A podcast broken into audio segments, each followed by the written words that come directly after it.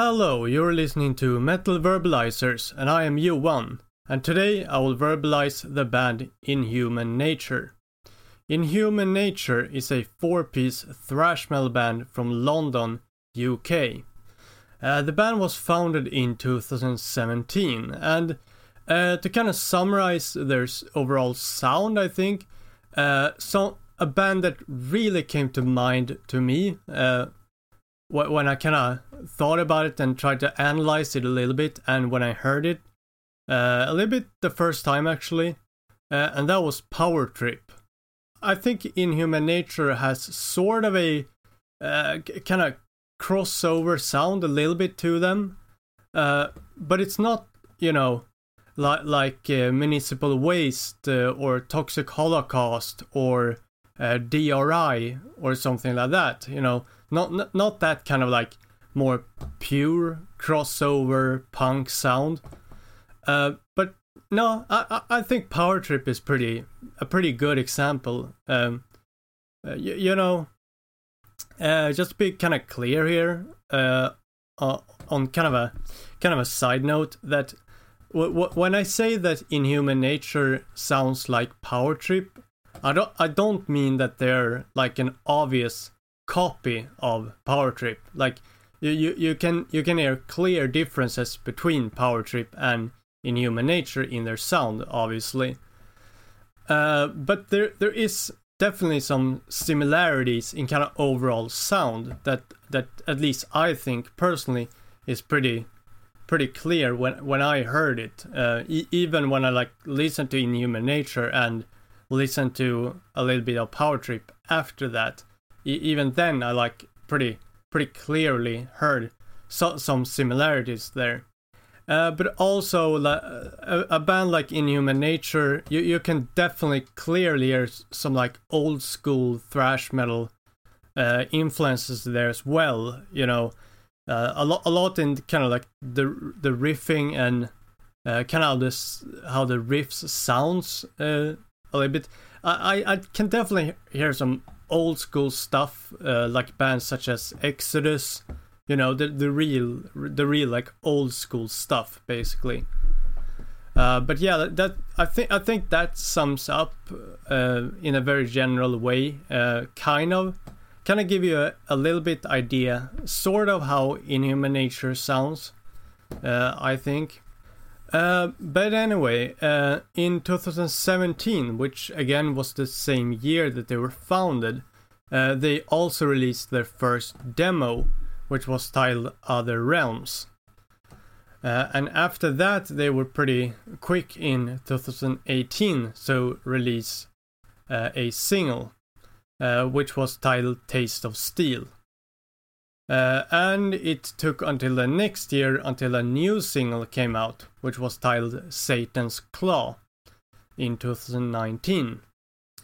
Uh, and then the same year in 2019, uh, they also released their debut full length album, uh, which is a self title, which is obviously called Inhuman Nature. Uh, also, something I could mention here a little quick is that both the song Taste of Steel, which was a single in 2018, and Satan's Claw from 2019 uh, can also be found on the band's debut full length. Uh, and something that I thought was pretty interesting uh, uh that happened after that was that Inhuman Nature also released a live album titled Live at the Dev in 2020. Uh, and I think I've kind of mentioned this earlier in earlier episodes that uh, things like live albums and uh, um, what is it called? Uh, bootlegs was what I was gonna say. Uh, isn't super common uh, when it comes to like newer bands. I think it's way more common with like demos and like EPs and full lengths and you know stuff like that. But live albums isn't really that common, which I I personally, uh, from my perspective, I think it's a little bit sad that that isn't more common. Uh, so uh, I would definitely like to take the opportunity now to uh, really, really thank uh, Inhuman Nature for doing that to release a live album. Uh, because personally, I really, really like live albums and wish that more uh, bands would uh, do it than what it is right now.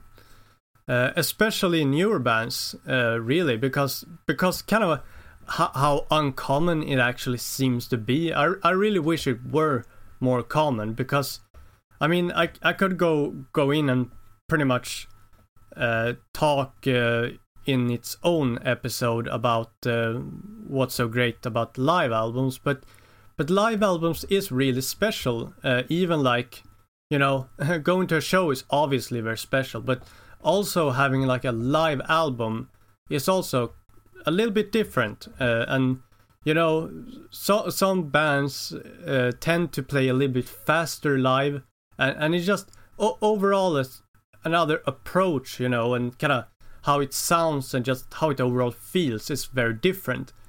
Uh, so so it's really cool to have a live album with pretty much any band, really. Uh, you know, uh, if it's old school, if it's newer, like that doesn't really matter. It's it's always kind of cool to to hear that um, kind of live approach. Uh, so basically, uh, I, I, I think just as a conclusion to summarize that, I th- I think more newer bands should release live albums. Uh, but after the live album, also in 2020, by the way, Inhuman Nature also released a split together with the band Road Mutant. Uh, and then it took two years in 2022 uh, until Inhuman Nature released an EP, which was titled Under the Boot. Something else I could kind of like uh, talk about when it comes to uh, Inhuman Nature is the covers of their releases. Uh, and kind of like uh, start with the other realms. it's like kind of a kind of looks sort of like a painting style, you know, uh, with like a big uh, hill with uh, corpses and stuff lying on it, uh, with like a, a, uh, big muscular dude with a big sword standing on top, with like a uh, orange red portal behind him. So like it, it it looks really dark and like I don't know it it looks really cool to me uh, and it's like uh, dark clouds and stuff like that. Uh, I know, like if if I would like have seen that, I would kind of like uh, kind of guessed that it was either something like um, it, it, I don't know, it something with it kind of kind of has a little black metal uh, type visual to it, uh, in my opinion. Uh, which I mean, I guess kind of goes to the uh, uh, Taste of Steel, which which uh, has like uh, a bunch of bla- blade weapons on it, like axes and I believe it's like a morning stars and stuff like that. you know, they kind of like morning star with like the stick and a chain and and then the uh uh, ball with spikes and stuff. Uh, so you know th- that that's also I don't know I I think uh, bladed weapons and stuff like that is is really really common in like you know black metal and uh, black thrash also uh, to a certain extent uh, but but that's something also I believe I've said uh, a few times before but I think I kind of want to say it again uh, that I really like the kind of like simplistic design um, when it comes to like album covers, I, I like a lot of types of covers, but something I really like is kind of like like simplistic approach and design, which I think Taste of Steel uh, is an example of that, which I think looks absolutely great. Uh, and uh, kind of speaking about that as well, uh, I could mention Satan's Claw, which is basically the logo, uh, like font like Satan's claw, and then like uh, very very dark looking claw uh, to kind of a little bit to the side, and then it's like black background, which which again the, that that's also kind of an example of just simplistic, straight to the point, uh, just overall great in my opinion. And then for the self-titled full length, it's quite different Uh, it's um, I assume it's supposed to kind of be the same uh, muscular dude with a sword uh, and uh, like um, kind of classical uh, revealing medieval armor, uh, which is which uh, kind of can be seen uh, in uh, many many album covers when when it comes to metal.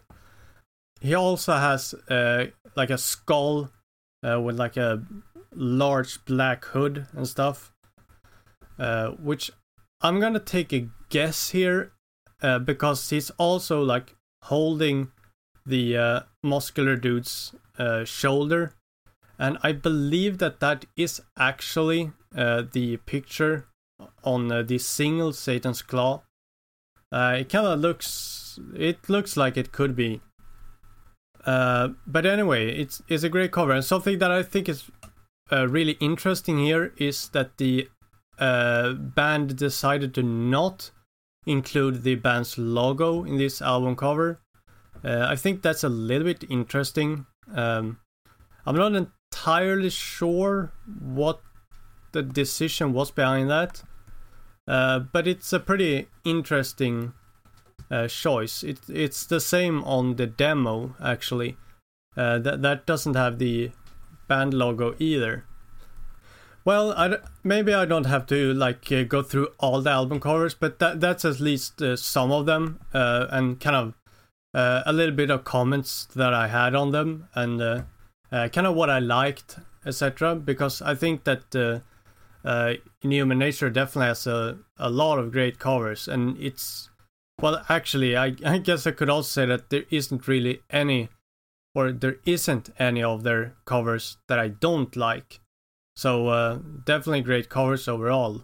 Uh, again, as I kind of mentioned, it's a little bit interesting, not strange necessarily, but interesting uh, rather that uh, they chose to not include the band's logo on the self-title and the demo. Uh, but anyway, um, I I guess uh, I guess that kind of makes it uh, time to wrap things up. Uh, I appreciate you listening, and if you like this episode, make sure to follow Metal Verbalizers, and we will give you more tips like this.